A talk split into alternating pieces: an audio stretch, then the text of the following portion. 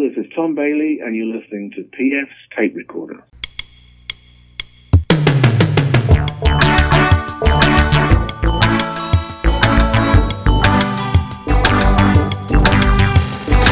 Hello there, I'm PF, this is my tape recorder, and welcome to another edition of the History of Synth Pop, our special series here on the tape recorder. We're at episode 10, Back to the UKKK. Uh, we're going back to the UK in the late 1980s, and we're going to visit with somebody that I forgot to uh, visit back a couple episodes ago when we were in the UK in the early 80s. We mentioned him because he worked with Thompson Twins, but uh, he had a pretty good solo career on his own, and uh, unfortunately, one that's a little odd in, in that he's known for one song uh, in the United States. I don't know about in the UK. I think he's known for a few more songs, but maybe not.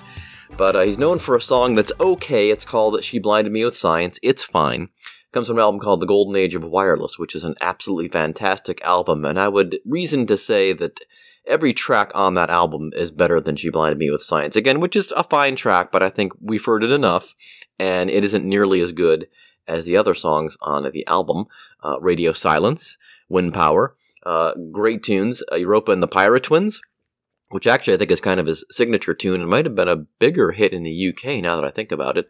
But I'm going to play a track from this album from Mr. Thomas Dolby called One of Our Submarines, and uh, it is just a really cool track, and well, here it is.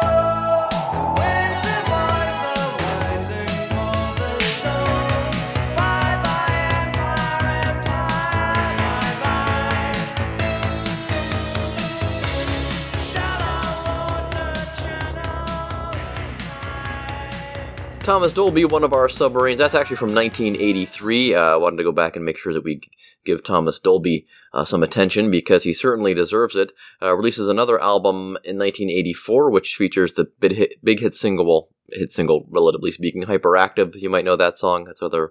I think it's the only other song of his that charted in the U.S. I think that might have bothered the charts in 30 odd, something like that. Whereas, of course, "Blinded by Science," I think certainly top 10 it might have gone to number one i don't i don't remember but yeah do check out do check out thomas dolby especially those first two albums aliens ate my buick from 1988 is fine uh, he released one in the early 90s which is really good and i cannot remember the title of the album i know the big single off of that is close but no cigar and then he did a, a reworking of Europa and the Pirate Twins, which he mixed. He wrote a new song, but kind of mixed elements of Europa and the Pirate Twins. It's really cool. Check it out. So we come to 1986, and remember our friends Depeche Mode and Vince Clarke and Erasure and all that? Well, okay, okay, so you know Depeche Mode went on, made a couple albums. Vince goes on and makes a couple albums with Alison Moyet under the name Yaz, uh, or Yazoo to our friends in the UK. And then Vince Clarke, uh, the Yazoo dissolves. Uh, they, for some reason, they're not. Uh, there's a lot of explanations for it. They're, they're, they've known each other since they were kids, but they've only known of each other. They were really like close friends in school, but they knew who each other were um, so they're not really close friends. They don't socialize outside of the band. Vince is very driven to make the band successful, and then it just it, they finally get to the point where they decide it doesn't work. So Vince goes off uh, with Paul Radcliffe uh, or EC Radcliffe. I'm sorry, and uh, he uh, they form a group called uh, the Assembly, and the idea is they're going to make an album with different lead singers. Uh, the Annie Lennox's approach for this project. They only record one song. It's with Feargal Sharkey from the Undertones. It's called Never Never. It's a great tune.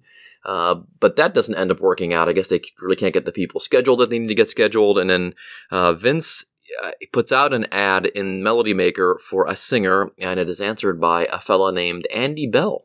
And Andy Bell at first, when you listen to him, sounds oddly, eerily similar to Alison Moyet. But then, as the career goes on, it, he's you're like, oh no, you, you can definitely hear the difference. But initially, people thought, wait a minute, he found an Alison Moyet sound alike. And it's more apparent on this track. It's the second single from their fantastic debut album, Wonderland. Uh, it is called Oh L'Amour, and well, here it is.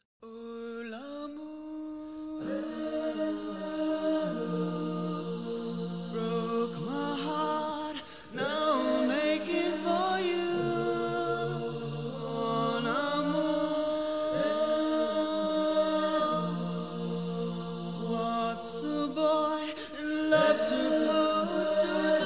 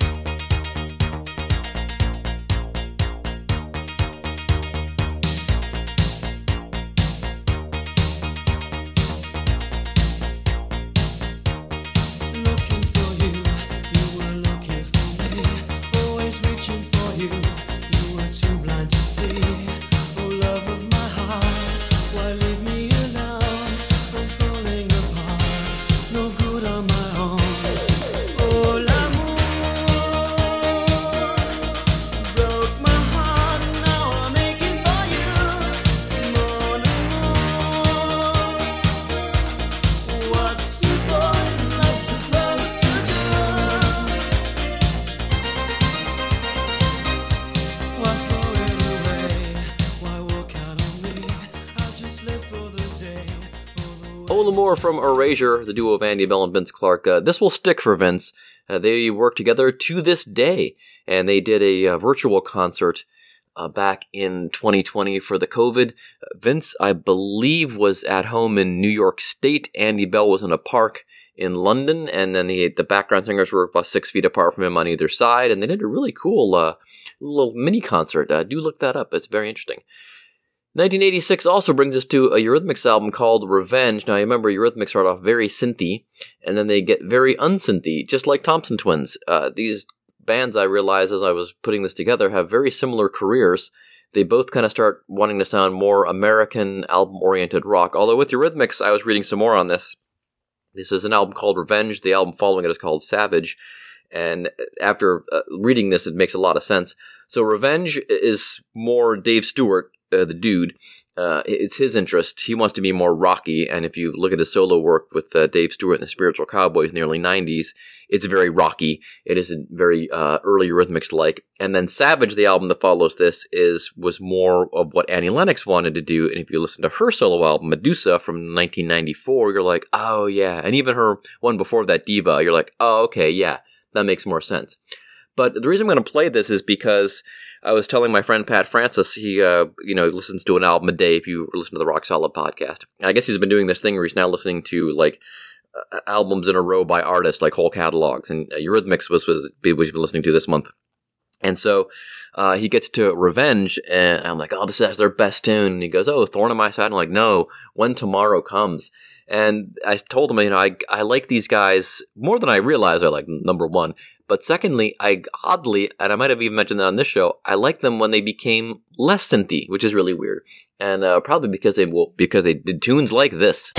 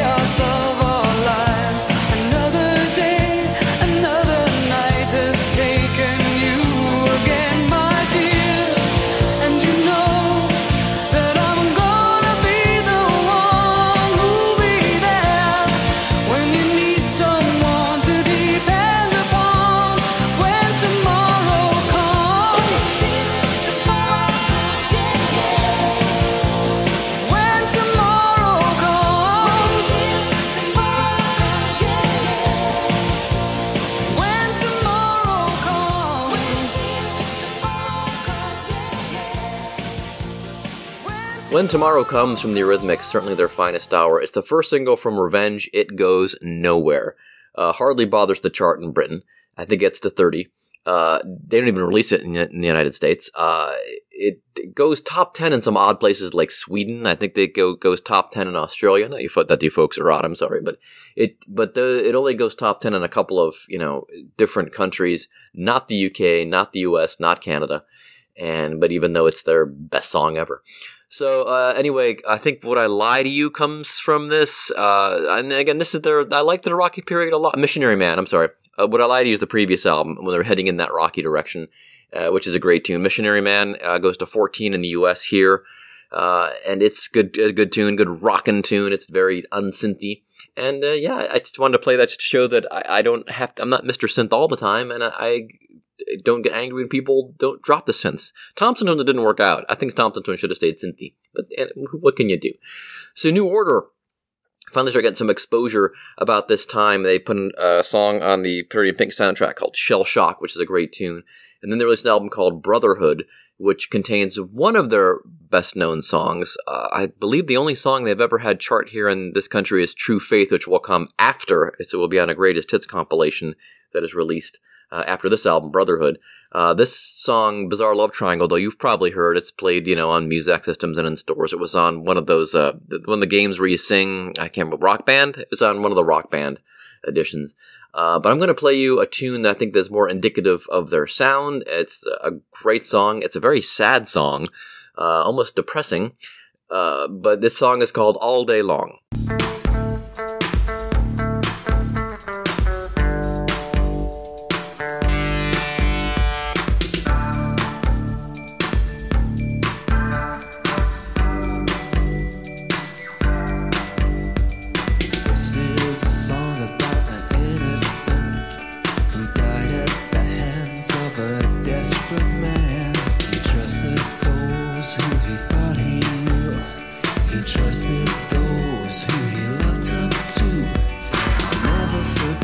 the in his face. He'd laugh and he'd cry, and it ruined my place. He me crazy.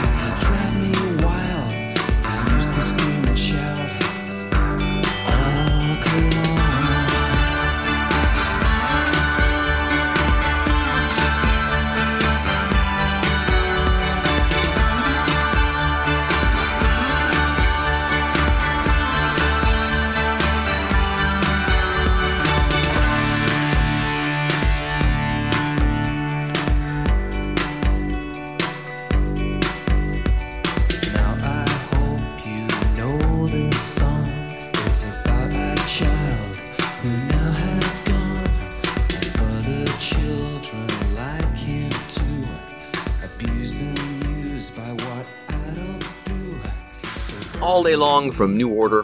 What a great tune. Uh, don't get too wrapped up in the lyrics because they're very, very sad. But uh, we come up to Depeche Mode now. Our old friends Depeche Mode. And I remember I was telling you that they kind of moved in a different direction starting in 1983. They didn't want to use the sa- sounds that were actually on the keyboards that they uh, had purchased. In fact, they bought the emulator, which I don't think the emulator comes with any presets. It might. I don't remember. I, we were certainly too poor to have one. Uh, me and the guy I was working with. Um, maybe I'll play some of our stuff because we were making stuff around this time. Anyway, uh, well, the theme music you hear for the show, that's us. Uh, anyway, New Order, um, I'm sorry, back to Depeche Mode, uh, they released Black Celebration in 1986, which is a fantastic album. It is mostly using sampled sounds, but not like you think of people using sampled sounds either from the hip hop world or from industrial. It's they're still making you know proper pop music tunes, even though they're a bit dark. Uh, they release a song called Stripped, and the B side is a song called But Not Tonight, which is just uh, one of their best songs. I'll say it again about these guys. But they get very upset because in the in the UK, But Not Tonight is not included on the album. In the United States, it is added as the last song on the album. Presumably because the American record company saw like a happy ending to the album, uh, I say because it's just a great tune, and I think they, were being nice. They, they could have just made people buy the single to get the, the B side. But uh, and for years they would not play this in concert, and I think they finally got over it. And what's weird about it is when, when they released the album on CD in Britain, you get "But Not Tonight" and a bunch of other tracks. So I don't really know what they were upset about. But anyway, Uh, this is a song called But Not Tonight from Depeche Mode.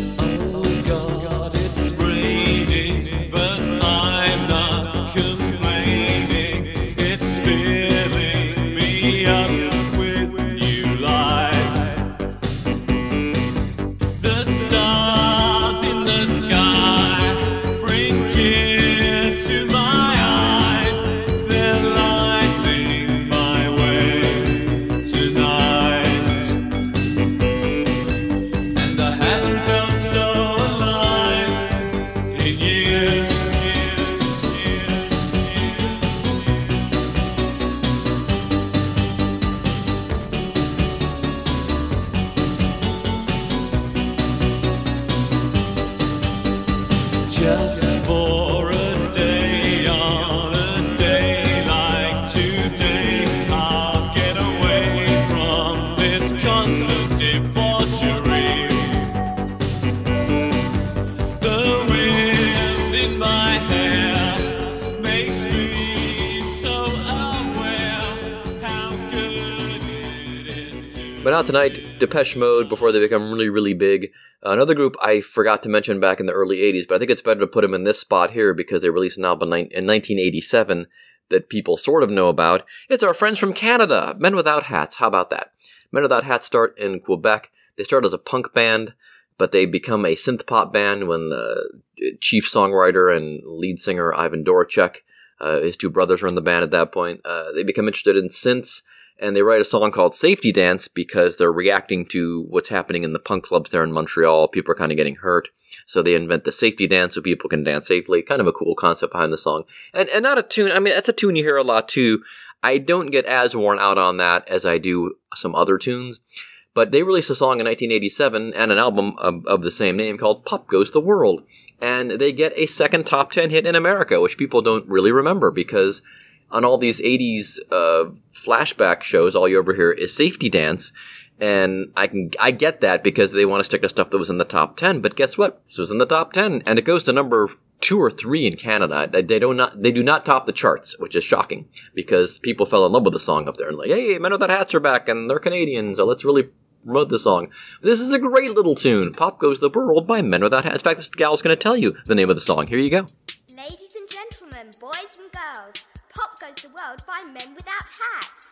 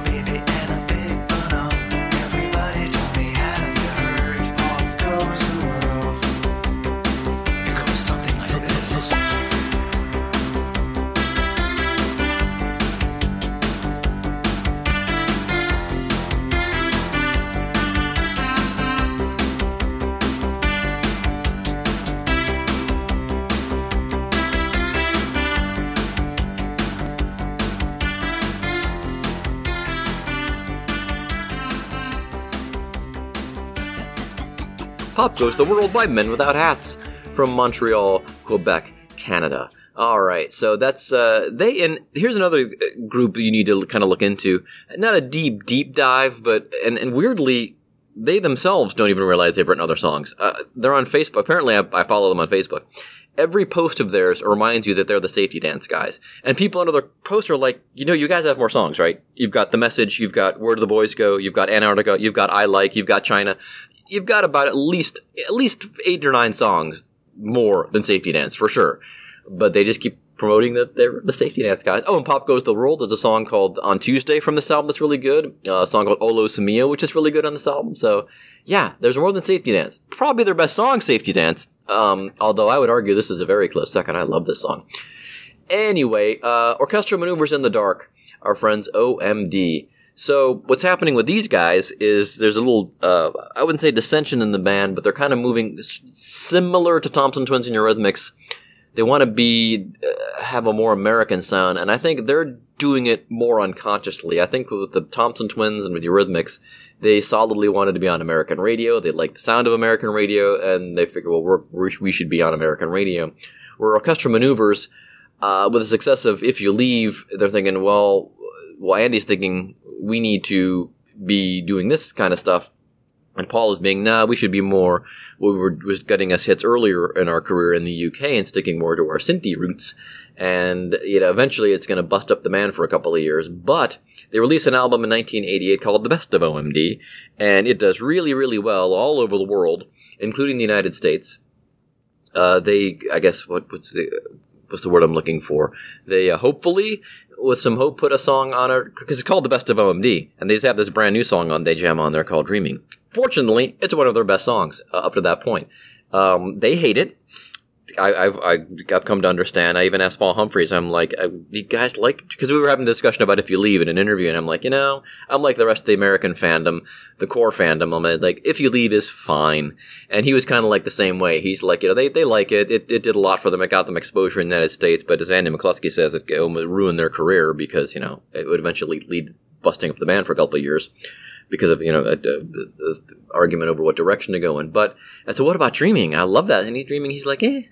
so I get the sense they don't really like dreaming either. But I love dreaming.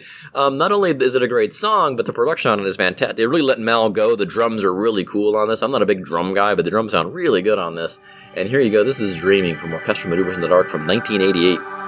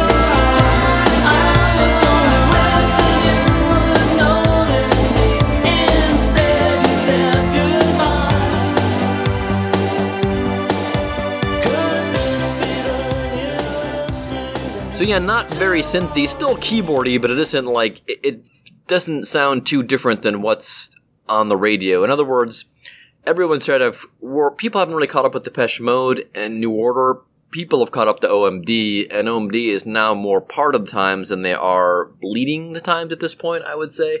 Same thing with Thompson Twins, Uh, Eurythmics. I would sort of lump into that category only because they're trying to become an AOR, and there's plenty of AOR bands around. So they're not. None of these groups are really forging new ground, with the exception of Depeche Mode, Erasure, and New Order. The other acts are like, well, we're just going to kind of do what is going to get us into the charts, which you know back then mortified me, but now I realize, well, that's if you don't do that, you can't make any more records, and that particularly now, that's really the case.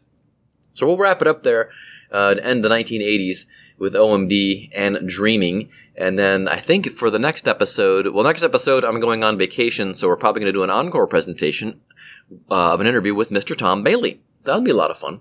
So I look forward to you folks hearing that. That's episode 377. That's way back there. That's almost at the bottom of the stack if you're trying to go back through one of these podcast catching programs or you're trying to look for it on Podbean. It would be wouldn't be easy to find, and you'd have to really scroll down through the Apple uh, iTunes store, or iPod store, podcast store, whatever it is, to find the episode. So we will play that next week. Our song of the week comes from a band we're going to hear from in a future episode, certainly, uh, talking about their career, but it's a band called Chvrches. Yay, Chvrches are back.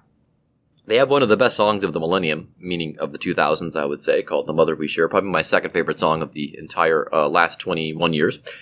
And anyway, uh, they are a synth band from Scotland. It is uh, Lauren Mayberry, and I can't remember the name, uh, Doherty's the one. I can't, I'm sorry, I should have looked this up. I can never remember the dudes' names. Of course, I remember Lauren because she's pretty, and she would hate me to say that she's pretty, but she is, and she's uh, got a great voice. She was uh, worked for the BBC at one point. Man, she's the perfect woman. Anyway, uh, they have a new album coming out. Uh, you may have seen they have just released a. I don't know if it's as a single yet, but they released a video for a song they're doing with Robert Smith. So that's just up. But we're going to play the song that came out uh, just last month because I don't think the Robert Smith tune is available for purchase yet. You can only get it if you order their album in advance, which comes out in August. So this is a good track, though. Radio 1 is playing it, and it is Chvrches. It is our song of the week on PF's Tape Recorder. He said, she said. So long, and thanks for listening.